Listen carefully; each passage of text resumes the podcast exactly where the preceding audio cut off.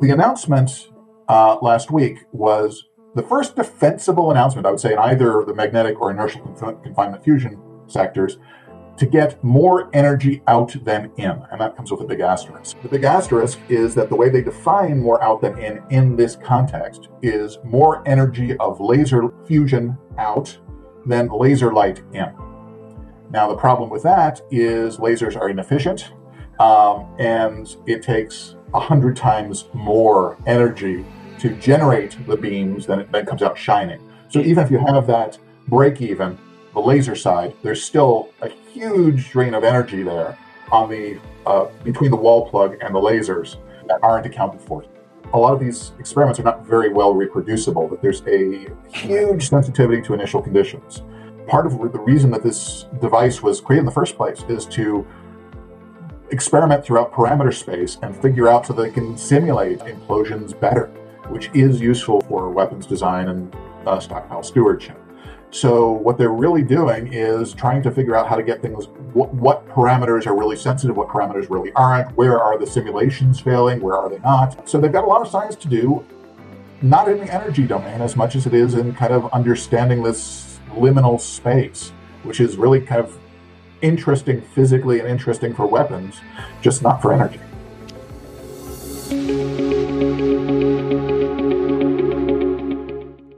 Welcome, friends, to this Rip from the Headlines edition of Into the Impossible with your host, Dr. Brian Keating. Hype or hope? Will fusion save humanity with an inexhaustible supply of clean energy? Can we harness the energy source of the stars? Lawrence Livermore Labs' National Ignition Facility recently announced that their controlled fusion experiment reached energy break even. What does that really mean? Dr. Keating interviews NYU professor of journalism and award winning science writer Charles Seife for the answers. Professor Seife's book, Sun in a Bottle The Strange History of Fusion and the Science of Wishful Thinking, has taken on new relevance. Please, dear listener, while we're helping to keep you the most interesting person in almost every room, rate the show with an asterism of stars. And leave us a review. Dr. Keating reads them all. The video of this podcast can be found on our YouTube channel at Dr. Brian Keating. That's Dr. Brian Keating. So now, find out from a leading expert fusion break even. Is it hype?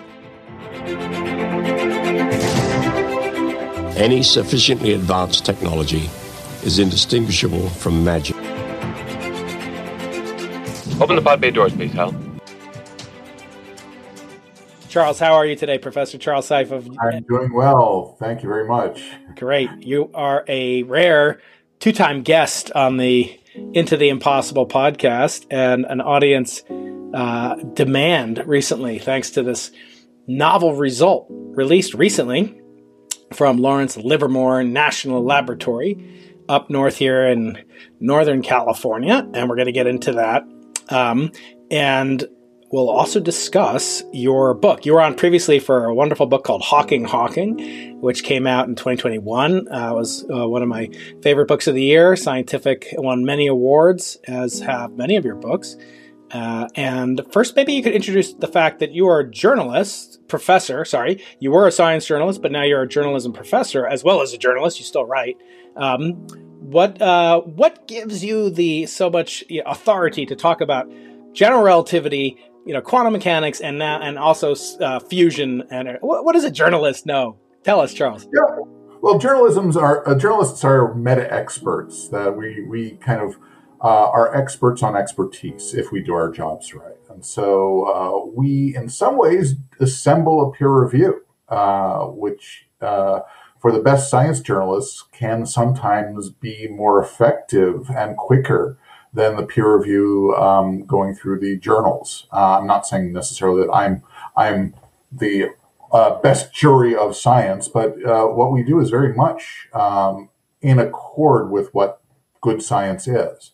And my background is I, I, was training as a mathematician before I was a journalist, so uh, I have a somewhat unusual skill set within the journalism community. And I've been studying fusion for uh, actually uh, my first job. I actually wrote about fusion uh, when I was at The Economist uh, more than uh, 25 years ago, which kind of terrifies me. So, uh, yeah, it's been a while.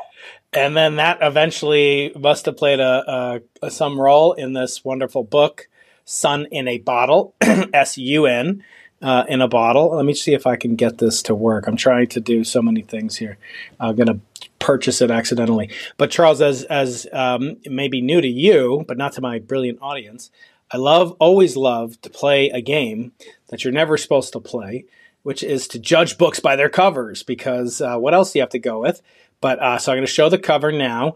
I'm not going to be able to have the animation. I have this custom made, bespoke animation with a judge hitting a gavel. Anyway, Charles, you'll watch that some other time, and we'll, maybe we'll edit it in at some point. I'm going to share the cover. There it is, right up now. I'm showing it. You can buy it. Makes a wonderful Hanukkah present.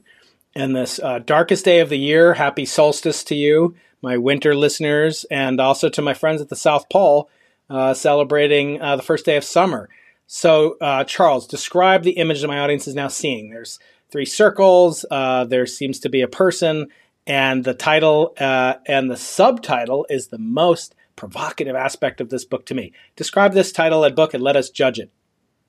Well, there's there's two versions of the cover, and if you've got the one with a little person on it, it is um, actually the inside of a tokamak, yes. but it's turned on its side, uh, which actually always drove me nuts a little bit about this cover.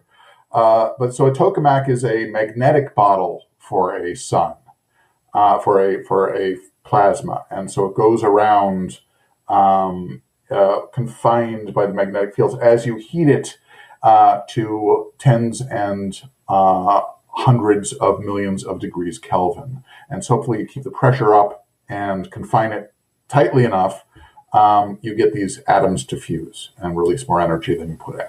That's the idea, anyhow.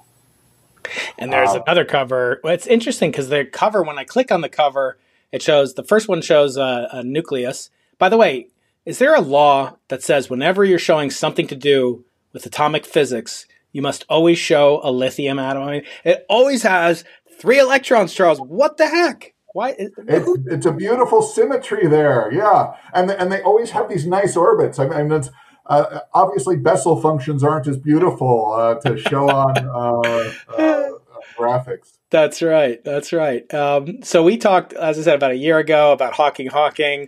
I'll put links to that also in the uh, in the show notes after the video gets a little bit of loving care after after we're done. Uh, but the the subtitle has to do with with um, with the, the, notion of basically hype, and I kind of um, I, I, kind of thought, uh, incorporated that in the clickbait. Uh, I mean the thumbnail title uh, that I used, which has the word hype, because uh, uh, I think of you as an expert on these things, and and I knew there's no one I'd rather talk to than you um, about this. the subtitle of the of the copy I'm looking at says the strange history of fusion and the science of wishful thinking. Tell us more, Professor. Yeah, uh, this, this has kind of been a uh, you in in in all the journals you have these terms holy grail uh, over and over and over again, and the idea of free energy more broadly than fusion energy has been something which has been uh, capturing the ideas of tinkerers and alchemists and uh, inventors and hoaxsters since the beginning of time. And uh, only since kind of the uh, advent of thermodynamics do we know that we couldn't have a perpetual motion machine. Uh, but fusion, um, in some ways, offers the next best thing because if you convert, convert these tiny amounts of matter into energy, um, you can reveal, uh, release basically as much as you want. Uh, uh, based upon the kind of the most uh, abundant element in the universe, you can theoretically generate energy like um, the stars do. Uh, so this has kind of been the uh, perpetual motion machine quest for centuries. Um, and fusion in particular, for almost a century now, people thought it was around the corner for 20 years. And my book was really exploring as much kind of this phenomenon of fusion as much as it was how scientists always managed to get so excited about this idea that they throw away caution to the wind and in fact throw away sometimes their scientific method in hopes of achieving this quest uh, mm. which has been much much harder than people have anticipated over the years Yeah, the old joke was, you know, it's the energy source of the future. It always will be. Uh, that's been used in many, many contexts. Um, let's first talk about fusion. I'm showing uh, figure one or two, the fusion. Uh, sorry, I'm showing fission, which is the generation of energy. You call it the sword of Michael. What what does that mean? Uh, who, yeah. What? So so so um, th- that was kind of a play on um, Ivy Mike and and uh, which was the first full on hydrogen bomb test.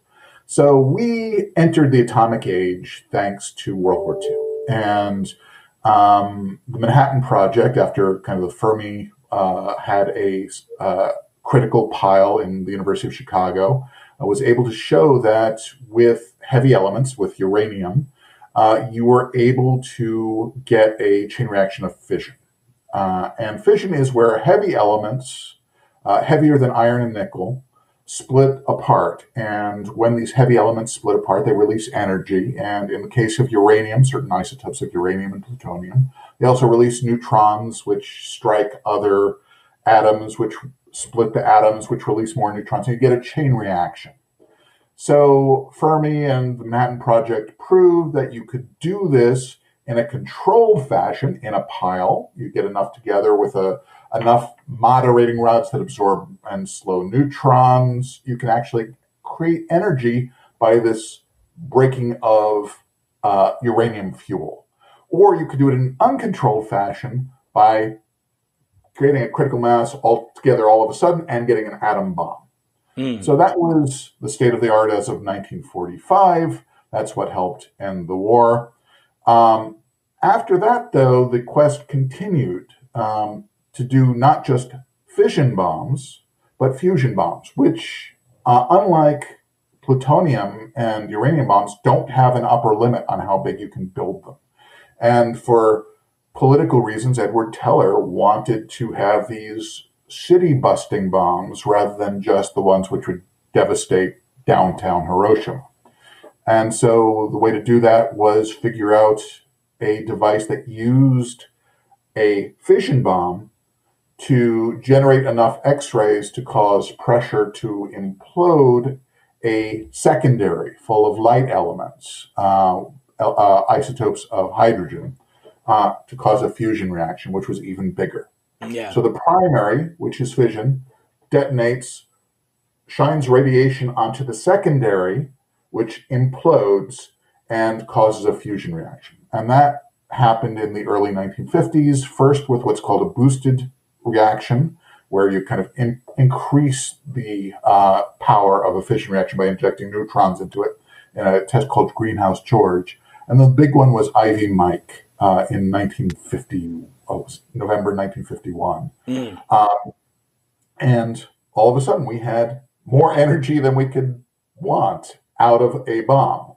Um, which is great if you're trying to destroy cities. It's not so great if you want to generate energy and put it on the grid. And so the quest began can we take this energy and do it in a controlled way, like we do with fission and uh, Fermi did in 1942? And with uh, with the you know kind of knowledge that stars are giant fusion reactors, I can't resist but uh, to kind of bring up somebody that is not really your favorite person to talk about, and that's uh, that's Elon Musk. And Elon uh, has said that the quest for for nuclear fusion is basically a fool's errand. After all, we have a continuous fusion reactor uh, that happens to show up, you know, uh, once a day, never goes on strike like my graduate students currently are. But I'm not I'm not upset about the, my graduate students uh, at the University of California. Um, I stand with them, union power. Uh, but they don't go on strike. The sun doesn't go on strike. Uh, it's available. Uh, well, not rain or shine. Uh, it's there. But um, but why go to any trouble whatsoever? Then just build more SolarCity. You know, Tesla power walls. Now I know that causes you trouble because you are an investor in a competitor to uh, to Elon. That's Truth Social. I and, and I know how much you no no you you become you're almost the first person in history to convince me to go to Mastodon. If I have to follow you on Mastodon, frickin' Charles, you, you better you better follow me back. Uh, but anyway, um, is Elon right? Are you guys making strange bedfellows?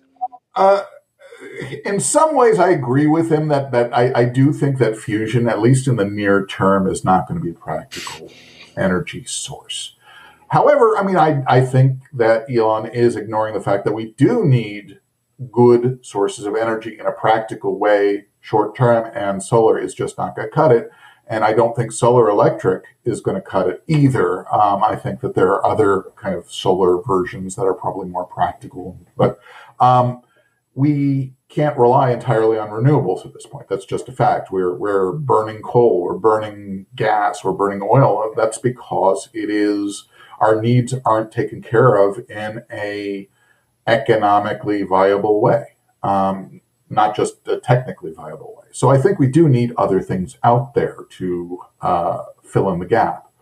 Uh, whether fusion is that answer uh, is another question. Honestly, I think fission is as many problems as it has is here now um, and has many of the same advantages that fusion does. Um, so I, the fact that um, uh, traditional fission nuclear is having so much difficulty and is so expensive relative to other forms of uh, energy is kind of a sign that uh, even if we do manage to get a uh, fusion power plant in the next 30 years, it's not going to be a panacea. It's it's certainly economically, uh, it's got a lot to uh, a lot of problems to overcome there. Yeah. And you know when you do these um, uh, these kind of uh, deep dives into physics, uh, you do bring a, first of all you're an excellent writer, and I, I really enjoy that. And I think it's a rare gift that not many you know scientists actually have. And and you're not practicing as science trained as a scientist, um, but you also bring this journalistic ethos eh, where you're really not afraid to speak truth to power. And I, have been very much impressed by your courage and, and kind of you know taking on big fusion and you know these these other you know kind of national laboratories and, and really pointing out the hype. And I don't think it's to sell more copies of a book you published in 2009. Uh, but but maybe you know there, that will be an ancillary benefit. Uh, but I want to go through the announcement, and before we do, we're talking about uh, we're talking about Professor Charles Seife of uh, New York University, who's a two-time guest on the show. First book was Hawking Hawking, which I just devoured, and um, and really resonated with me because you know I had opportunity to meet Hawking once, and um, and the only interaction, uh, only aspect of that interaction I remember is that he did was asked by an audience member when he could still speak in quasi real time, why did you write a brief history of time? And as I told you last year, you know, he replied after five minutes of you know poking around with his eyes, uh, he replied because I needed to pay for my daughter's private school. Um, so at least he was honest, but but there was an industry, and there still is this mythos and ethos surrounding him that really he solved all these problems in, w- in which really weren't solved, or that he was the sole contributor to many many things. Uh, it is, of course, a shame that he died, you know, before his colleague and friend Roger Penrose past 12 time guest on the show, um, you know, received the, uh, the award that, you know, rightfully maybe uh, Steve would have participated in as well. But the reason I bring this up is that, you know, he's a cherished icon. You know, there's T-shirts of him. He's as close as we've gotten to Einstein in our in our age. Where you and I are the same age approximately, and so I think we grew up with that, and now we've grown up, you know, for decades, both with the. I mean, there's very few things that can solve you know resource wars that can prevent global further global climate change. And if successful fusion could allow unlimited energy to not only produce energy but to decarbonize as i understand it could decarbonize the planet and uh, and and pres- reverse global warming not just not just halt it. So you're taking on powerful forces. Um, was there any time you know either uh, the writing of this book maybe is, is a long time before this announcement that we're about to get to uh, but did you ever feel like there were press uh, forces that would rather you just shut up and that you had to use your journalistic, you know, you're like an old fashioned newspaper man. Um, what what did, did, you ever encounter threats? Let me let me just be totally blunt. Did you ever feel you were threatened in any way, uh, career wise, intellectually, or otherwise? I didn't feel a heck of a lot of pressure except from certain fringe groups. Um, believe it or not, the uh, LaRouches, the Lyndon LaRouche backers, were very heavily into fusion. And they really disliked me and made it known and were trying kind of personally kind of sending me stuff. Um, cold fusion backers tended to be pretty um, angry uh, at me. but generally speaking, kind of the scientists, most of them were, even the ones on the inside, were didn't didn't have an issue with what I was saying because they they they really the good ones really admitted it that this really isn't an energy project for now, uh, which is uh, if you push them, they will they will tell you frankly. If you push the people at NIF uh, who um, did this uh, announcement, they will say that this is really not practical in the near term. They, they they're going to say that they're they're on the road to energy. This is a great step forward, even though at the same time they'll admit that NIF is primarily a stockpile stewardship uh, project rather than energy project. It really is meant for nuclear weapons.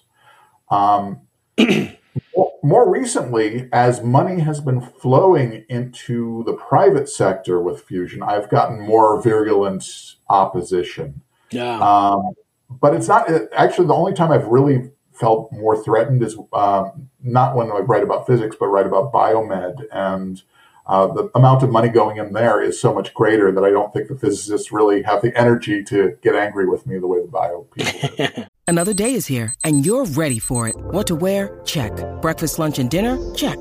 Planning for what's next and how to save for it? That's where Bank of America can help. For your financial to-dos, Bank of America has experts ready to help get you closer to your goals. Get started at one of our local financial centers or 24-7 in our mobile banking app. Find a location near you at bankofamerica.com slash talk to us. What would you like the power to do? Mobile banking requires downloading the app and is only available for select devices. Message and data rates may apply. Bank of America and a member FDIC. Well, I'm reminded, uh, hearing you say that, of a quote by uh, a man whose job title, I don't think it exists anymore, Charles. Tell me if I'm wrong. Uh, it was muckraker, and that's uh, Upton Sinclair, who said the following Never argue with a man whose job depends on not being convinced. It's difficult to get a man to understand something when his salary depends on his not understanding it. Um, so, you know, I don't want to, I mean, the, I think I haven't talked to you about this, but but I assume you'll agree with this one statement, um, which is that the technology the actual, you know, uh, the actual laboratory and scientific technology that's gone into this is incredibly impressive. Now, despite the vast cost of it, I mean, what is the total lifetime cost just to construct the uh, National Ignition Facility? With projects like this, it's often hard to yeah. get a good number. Um, the number I have heard bruited about for construction was about four billion. Yeah, um, it's almost double that, I would say, in terms of kind of lifetime costs. Yeah. Um, That's something that, by the way, just parenthetically, just for my audience who's ultimately incredibly brilliant, uh, but there may be younger people in the audience. Whenever you hear something like, oh, the LHC upgrade will cost $3 billion, that's true. It will cost that if you're right. Usually you have to multiply by the famous fudge factor of pi, right? But that just as soon as you want to build it to just gaze at it, you know. But but if you actually want to use the darn thing, it costs about rule of thumb from the Department of Energy for my friends that work there, it's about 10% of the construction cost per year to operate said instrument. And it, it's kind of scale invariant uh, across all different fields, including cosmology. Uh, so my $100 million Simons Observatory that I get to be uh, PI with and, and lead with my friends at Princeton and Penn and Berkeley, this incredible project, and Chicago, this project is going to cost twice that, you know, $200 million over a decade. Um, it's just astounding how much these things cost. So, um, it, uh, just notwithstanding or normalizing out the technology uh, the, the, the money, I think the technology is is rather interesting, and I think there are two different forms of of, of plasma that are promising on Earth. One is um, one is called inertial confinement, which we'll talk about, uh, but the other is called uh, is um, called magnetic confinement or, or alternate confinement, uh, and that's to solve this this this triple product, and maybe you can kind of explain what is the physics behind what it actually has to come together, literally. Uh, and in this case, we'll just stick to deuterium and, and tritium and, and the the the the, the uh, components of this fusion reaction at the National Ignition Facility. What needs to be achieved, and what have they actually claimed to achieve? Yeah. So so to get fusion, you need um, a, a reasonable amount of energy out. You need high temperatures and pressure, and you need a reasonable amount of confinement time, that these things work against each other. And getting all three simultaneously is very difficult, which is why you have so many records saying we have the highest temperature ever in a tokamak, or we've confined for 1200 seconds in a tokamak, but they don't talk about the other factors that you need to kind of get all uh, fusion going. So um, ICF, the inertial confinement fusion, which NIF is doing, uh, uses external factors like lasers to compress something. Magnetic confinement, which ITER, the big project in France, uh, is using, uh, uses large magnets, generally in a donut shaped um, conf- uh, configuration to confine and heat the plasmas. So, um, two kind of separate branches. NIF is inertial confinement, uses uh, lasers, which are these basically a building uh, sized laser bank, which uh, has these um, incredible, I mean, this is, this is amazing stuff. Um, uh, doped glass amplifiers, which with two megajoule capacitors in all through the room. Uh, these these capacitors hold so much energy that they regularly explode, and they have to be armored so that the they spray shrapnel in places that that won't hurt people. Um, so um, amazing technology. They take these lasers, uh, 192 beams worth, that bounce, kind of go um, back and forth like lasers do, picking up energy, um, then get uh, their their frequency tripled. Um, it has to be very very high uh, frequency, and then shined into a, um, a, a little sleeve, a gold sleeve called a hohlraum. And this is very much like what happens in the secondary of a hydrogen bomb. Um, the lasers get converted to X-rays, and you have this radiation floating about. The radiation pressure uh, uh, is focused upon a tiny little BB-sized pellet full of hydrogen uh, isotopes. Yeah, and, just Charles, sorry to interrupt, but I'm showing this um, the image gallery that you forwarded to me, and I'll put that in the show notes. If you're listening to this on an audio podcast. I'm now just showing um, some slides and images from uh, lasers.llnl.gov, and I will uh, link to those in the show notes as well. Um, so I'm showing the BB now, the Hohlraum. Um, so what does Hohlraum stand for, or what does it mean? Is it some? It's the German German term for, uh, I guess, a, some. I, I, I, don't speak German. It's a reflection room, a hole, a, a room with a hole in it. Um, ah. I'm not exactly sure okay. it is the it is the term that was used uh, to describe this, and um, that's not the it, that's the target of the lasers, but the real ultimate target is that pellet. Yes, and so that X rays shine on the pellet. The um, pellet begins to ablate and uh, shoot stuff off, and you get the jet effect, and everything just compresses. And if you do it right, you get enough pressure, uh, enough temperature just through the compression heating and through the heating of the plasma um, to get a small fusion reaction. And of course, it blows itself apart very quickly. So you have to have enough uh, oomph to get more out than in. So the announcement uh, last week was the first defensible announcement, I would say, in either the magnetic or inertial conf- confinement fusion sectors to get more energy out than in. And that comes with a big asterisk. Yeah. But um, the big asterisk is that the way they define more out than in in this context is more energy of laser uh, of fusion out than laser light in. Now the problem with that is lasers are inefficient, um, and it takes a hundred times more energy to generate the beams than it takes to um, uh, to then then comes out shining. So mm-hmm. even if you have that break even uh, on the laser side, there's still a huge drain of energy there on the uh, between the wall plug and the lasers um, that aren't accounted for. So whether that is really break even, well, it's it's it's a definition that scientists agreed upon in the late 70s, early 80s so it is a milestone. This is I, I don't want to diminish that, but in terms of real but is, given that i'm sorry to interrupt again charles but is it really i mean you described a fusion device a bomb um, you know isn't it true that the net you know uh, production of energy just raw energy heat from you know the fat man or whatever the uh, the first fusion devices were they had some amount of input from a fission device that was lower than what was liberated. So, it, I mean, tech, this wasn't sustained. This isn't connected to you know SDG&E here in San Diego and generating electricity. So, is that really true? Uh, I mean, it, in in the lab in a controlled manner. You're absolutely right that uh, if you wanted, you could have an underground cavern, a salt cavern, and you detonate fusion devices and boil steam. In fact, yeah. uh, John Nuckolls, who is the architect of this whole ICF thing, was actually investigating as part of Project Plowshare the idea of generating energy by detonating uh, hydrogen bombs. It just didn't make sense uh, mm. to do it, but uh, you're absolutely right. That I mean, you could. Uh, that is an energy source, a net energy source in fusion. That was done in the 50s. Yeah, and I was talking to some friends over uh, Shabbat this past weekend. They're all asking me about the um, you know this big breakthrough and how interesting it is.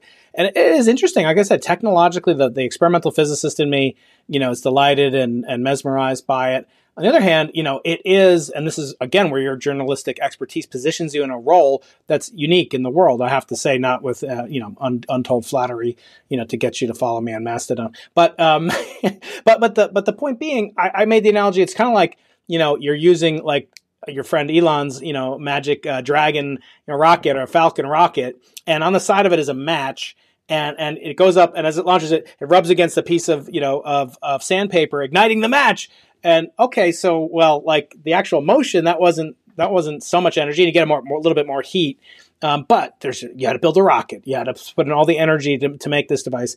It's not sustainable. It's not. It doesn't seem to be like a technological path forward. So is it just you know quote unquote? And again, this is with incredible respect and admiration for these colleagues doing the hardest job, you know, and the most rewarding job in this sense, uh, the experimentalist. Um, but uh, is it is it an evolutionary dead end? Is there a prospect for for this to actually any inertial confinement, this one or another, to provide sustainable power in the um, you know foreseeable future? From a power point of view, I do think that this is a dead end. Yeah. Um, at least certain, certainly this technology that NIF has done. I mean, the flash lamps are unbelievable. However, you've got a room full of glass that takes a third of a day to cool down and 2.1 megajoules, or, or I guess they created 3.5 megajoules out. That's about what you get by tossing a piece of kindling in the fire, which is all very nice and good, but isn't powering much. Right. So really, really for a, a, a, reasonable ICF power plant, you've got to have a repeat rate in the tens of hertz. So uh, thousands of times a day, tens of thousands of times a day, hundreds of thousands of times a day. So um, you've got to go to totally different technology, probably solid state lasers, and you have to have solid state lasers and very high frequencies. And so there's so many kind of technical barriers that haven't been worked out that this is really not a proof of principle of anything on the ICF path to power, I would say. Mm. Um, what is it really? I mean, it's, I mean, I think it's significant for NIF because that was its design goal. And to have a $4 billion project that 12 years after it turned on, was unable to achieve its design goal, uh, would be a major black eye for uh, Livermore. And so the, the fact that they finally lived up to it's not the national threshold of ignition facility anymore um, is, is, is a major deal for them. Um, what it means for us, I don't know. I mean, it's, it's in terms of stockpile stewardship, um, they are in a new regime, and I, am hoping that they'll be able to increase their gain significantly over the next few months and years. That they're in a regime where you're actually getting significant heating from fusion, which is new, but for energy, not really. I'm, I'm mm-hmm. afraid it's just not a not helping much. What is the next goal of their research? Is it to just improve the Q or the amplification factor, which um, you you've you know characterize about 50% energy net gain or, or, that's their characterization of it.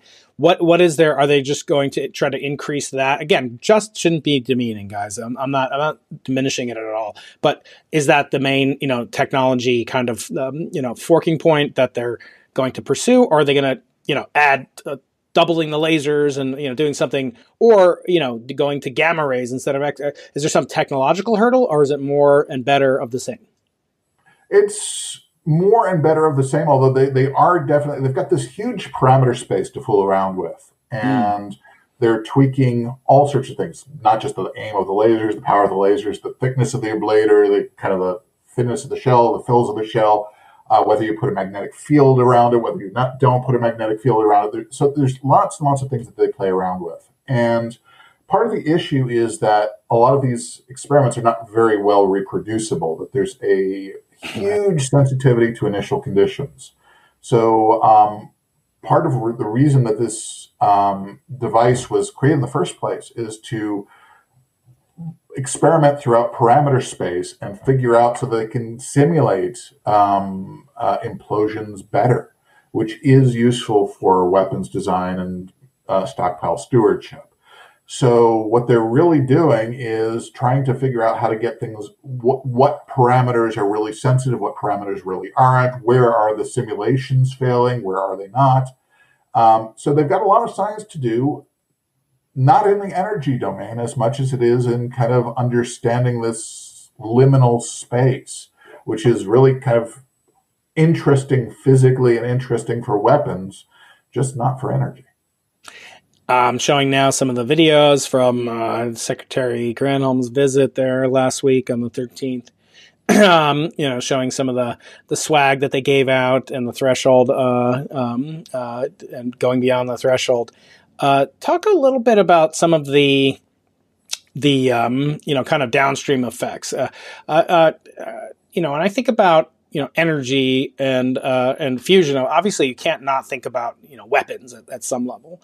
And I'm wondering, you know, is there kind of a potential beating of uh, of swords into plowshares moment where we see that we have fought many resource wars around the world, and in fact, there's this thing called the resource curse, you know, which you, have heard about probably, but you know, just loosely explained, is the countries that have the most, you know, diamonds or oil and stuff, they often have the least tolerant, least democratic regimes and least open, at least to journalistic freedoms and all sorts of other things um, from uh, you know time immemorial. Now, what if you know the U.S. becomes the world's leader in, in generating fusion energy? Would that happen to us? You know, would we would the U.S. become a giant you know South Africa, uh, De Beers? Uh, what are the implications of this, just from a geopolitical standpoint, if you would? Well, I mean, if if one were to create fusion energy, I mean, it's uh, for there to be this uh, resource curse, there would have to be some sort of moat to prevent others from coming across. Just like with nuclear weapons, once someone proved it was able to be done, it wasn't all that hard for others to reproduce uh, the issue. So I, I, unless there's some sort of secret sauce which is patentable, or or or there's some very difficult technical fix that we keep top secret, I, it's hard for me to imagine that there would be this um, it would become the domain of one country. Uh, I, I, would assume that Europe and China and other places with the technical abilities would follow on fairly quickly. So I, I don't see a resource curse, even if we get this working. Which I, again, I, I, don't see it happening. I, I think that the magnetic branch is more likely than the um, uh, inertial branch. Uh, it happens to be less useful for uh, weapons research, which is part of the reason why it's much more international. Right. Um, mm-hmm. And, and speaking of weapons, you know, I've thought, and this is just more of a sidetrack because I don't get to talk to you that often, but, um, you know, when you think about, you know, I was thinking recently, you know, this geopolitical situation that the world has been suffering through since February 26th or whatever, whenever Putin invaded Ukraine, you know, lingering and looming over that conversation has been this this dreadful thought of nuclear war and uh, even some claiming we're already in you know World War III, and it's just a matter of time before a, d- a device is detonated.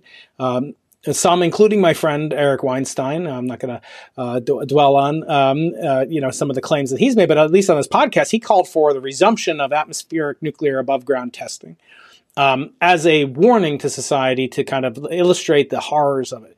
Um, I don't want to talk about Eric's. Uh, hopefully, he's coming on the podcast back on the podcast at some point soon to talk about that and many other things. But I want to ask you, um, you know, I was thinking, you know, about the Holocaust recently and and thinking about well, you know, how visceral it is, and except for the in, insanity of you know Kanye West. By the way, do we have to journalists have to call him Ye? I mean, like who is this guy? Like you have to call him by his preferred new name because it's he chose it, but he could anyway. I don't want to get into that. Point is, um, when we look at uh, when we think about you know what could have what could happen, uh, what did happen during the Holocaust, one of the most you know kind of poignant outcomes of it has been the portrayal of it in society and the awareness of it uh, and how and how awful and doc, and, and well documented it was in fact. Uh, things from the butterfly project started here in san diego documenting 1.5 million uh, jewish children exterminated all the way up schindler's list obviously the holocaust museum. Anyway do we need some sort of like nuclear holocaust museum and do we have any uh, equivalent or would it be useful to kind of just just really relate to humanity how horrific and, and awful any kind of, you know, I love, well, nuclear war is winnable. No, it's not. I mean, yeah, okay, you could say tactically, whatever. The Russians have some plans. But anyway, Charles, do we need some kind of education, you know, kind of tantamount? I'm not asking to speculate on the morality of, of the Hiroshima and Nagasaki device. I happen to think that they were, but but let's not get into that. But do we need education about the horrors of it? And could these technologies that we're now talking about, could they be a tool to educate the public? Well, yeah, I mean, you and I, you and I grew up in a moment when we couldn't forget about nuclear weapons. I mean, yeah. uh, Cold War was hot, and um, we heard about the uh, Cuban Missile Crisis. We didn't hear about uh, Able Archer uh, in 1983, um, but we know about it now. And I think that it, it, does seem a little remote to us in a way that sounds that feels dangerous. Um, mm-hmm. I wish we did have a little bit more understanding of the horrors of these these weapons. And I think part of it is, I mean, we are uh, hamstrung partially by the fact that of nations in the world who have used these weapons in anger, we are the only ones. Um, so I think that it doesn't dwell in our psyche in the way that it does, say, for the Japanese. Um, I think it is a bad thing that I mean, I similarly with I think with the uh, as the Holocaust survivors, the last ones die out, that we as a society are in danger of losing our historical memory. Um, so, and I, I, I would be in favor of anything we can do to kind of get uh, get an immediacy to our kids to understand that this is part of what they have to live with, even if they don't see it. Yeah, I think that's um, you know that's kind of uh, the obligation of an educator is to is to really you know bring these things home, but but in a way that um, you know is is done in a controlled fashion, but also is is is visceral. I mean, we know from being educators, uh, although I don't know, I, I was never taught it. I, I, learned it on the job, but uh, but you know, the most the most vivid and permanent demonstrations are are those in you know that adhere to Maslow's hierarchy of needs, including you know the the removal of threats against safety, and then conversely, I suppose that if you really visualize how awful something could be, you'd be less likely to employ it. So uh, I know we only have a few minutes before I have to go light my Hanukkah candles using my fusion reactor. You can see it behind me in the background. I actually did a video recently about heavy water using deuterium uh, to make ice cubes uh, that uh, that sink instead of float, and that was really fun. Um, but uh, but I, I guess the, the, the last question I, I wanted to kind of delve into is you know where where where would you like to see this go if you were you know um, you know not uh, not I don't want to say some eccentric billionaire, but could you could you think of a way uh, that you would like to see this going with not unlimited resources, but you know billions of dollars, private sector, public sector. Where do you see it? Well, I'd, love to see kind of a, a a reasonable, coherent plan of when we can respectively get this on the grid and a solution. Um, and I, I right now, I, I mean, we we haven't had a Kitty Hawk moment where you get wings off the ground. So it's uh, honestly, I think it belongs as part of a larger portfolio uh, of dealing uh, how we are going to deal with climate change in the next five years, 10 years, 20 years. And that includes a portfolio of um, technologies that are here now, uh, technologies that are a bit of a stretch. And that's not just on the uh, supply side, but on, on demand side, as well as kind of geoengineering. I mean, we've got to open those discussions, um, as sad as it is. So um, I want I want fusion to take its place within the larger portfolio rather than kind of being a techno fix uh, that seems to solve everything. I mean, there's there's an old story, um, and I, am not sure whether it's true or not, but it was it was I think it was uh, told by I think I think it was Martin Luther King, but I, uh, a a, a um, person on death row, um, kind of marching towards death row. He's, he's muttering under his breath, "Save me, Joe Louis! Save me, Joe Louis!" Uh, I mean, for me, kind of clutching at fusion as this technological save all is as futile as kind of having their hero step in and kind of magically whisk you away from death row.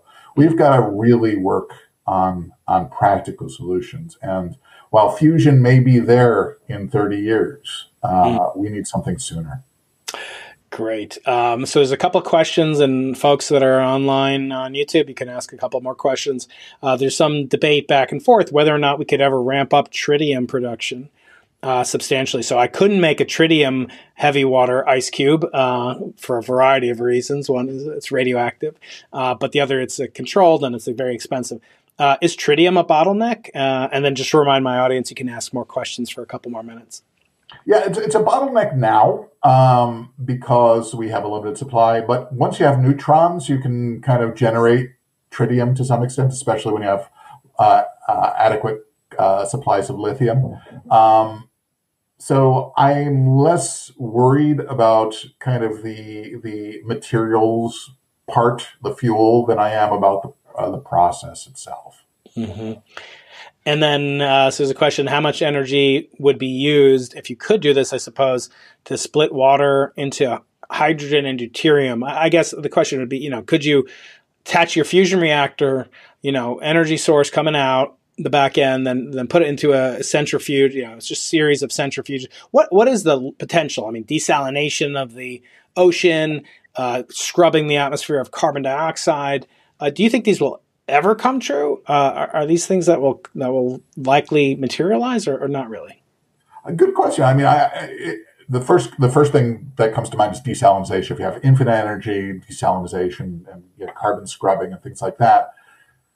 My big question is: Can civilization hold on long enough until we get to the point where we can get there? Um, and also, honestly, I, I, wonder whether we have a society that would allow um, kind of uh, a free energy solution, or whether we kind of always have commercial barriers uh, to kind of this this paradise that people see. I mean, it's like it's not like Star Trek where we can all drop uh, the idea of money and we can uh, get Earl Grey tea just by pure energy.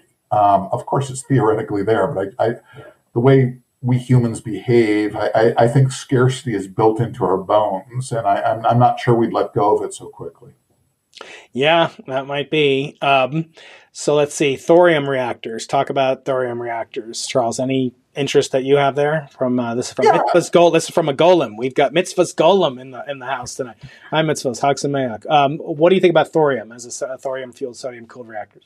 I think advanced fuel cycle reactors are really, really interesting. I think pebble bed reactors. I think even kind of traditional kind of uh, uranium, low enriched uranium with advanced designs, I think those are worth exploring and worth doing something, uh, especially since they're the uh, they're nearer term than than uh, fusion is. So again, I think I think it fits very nicely into that niche um, that fusion occupies. But because fusion is so beautiful an idea, it's kind of crowded out everything because it's it seems like the ideal techno fix uh, when there's stuff like this out there that's probably Mm-hmm.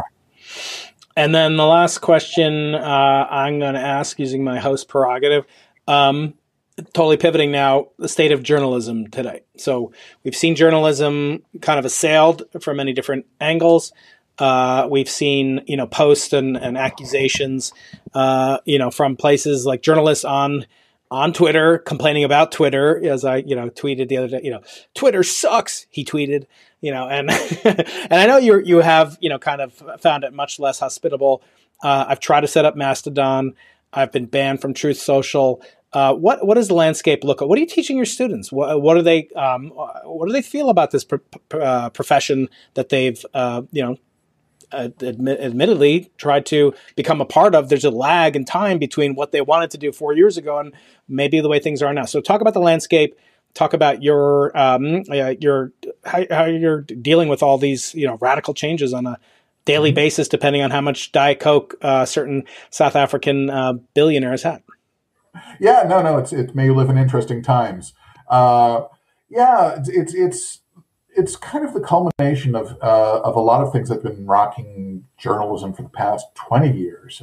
Because we were talking about scarcity, that the digital environment it creates post scarcity for uh, information uh, technology. That you, you can you no longer have to have a physical paper or a uh, delivered. Uh, it's uh, can be copied indefinitely without without anyone paying.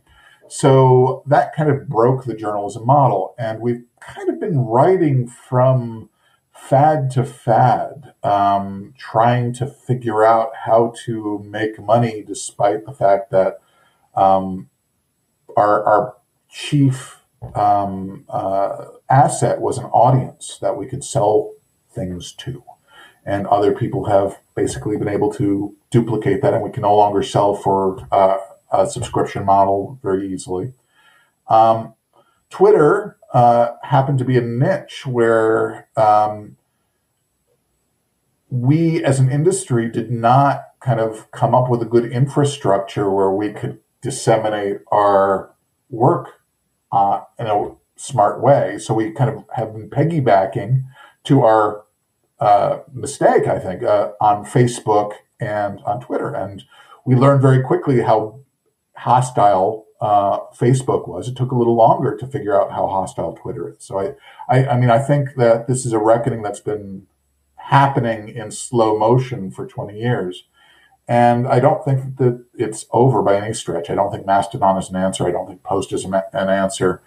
Um, we have to figure out how to maintain our audiences, maintain the trust in the audiences, even as our audiences get more uh, schismatic, which is really, really hard. It's hard to do a broadcast when the audience is in two different places. We can't capture capture everyone we want. No, absolutely. All right. Well, Charles, uh, I want to thank you so much, Professor Charles Seife, New York University, the best university, one of the best universities in the world, uh, and uh, and and a true a true thought leader, someone who has an old fashioned newspaper man's. You know, I know you've got one of those tweed hats in addition, you know, with the with the card says press, and, and and you break that out with your tweed jacket as a professor.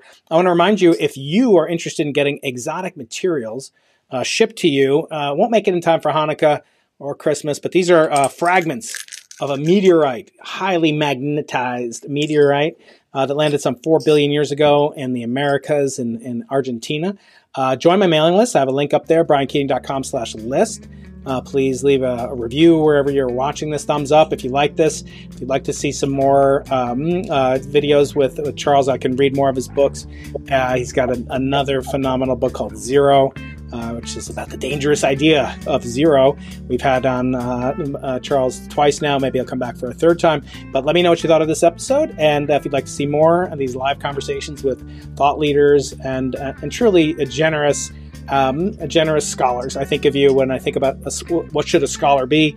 Uh, it's somebody like you, Charles. So I want to thank you so much. Wish you a happy holiday season, happy New Year, and I hope we can talk next year. And may we have nuclear feud. May we have uh, you know thousands of flowers blooming without any booms, right, Charles? Hopefully. And thank you very much, and Chag Sameach.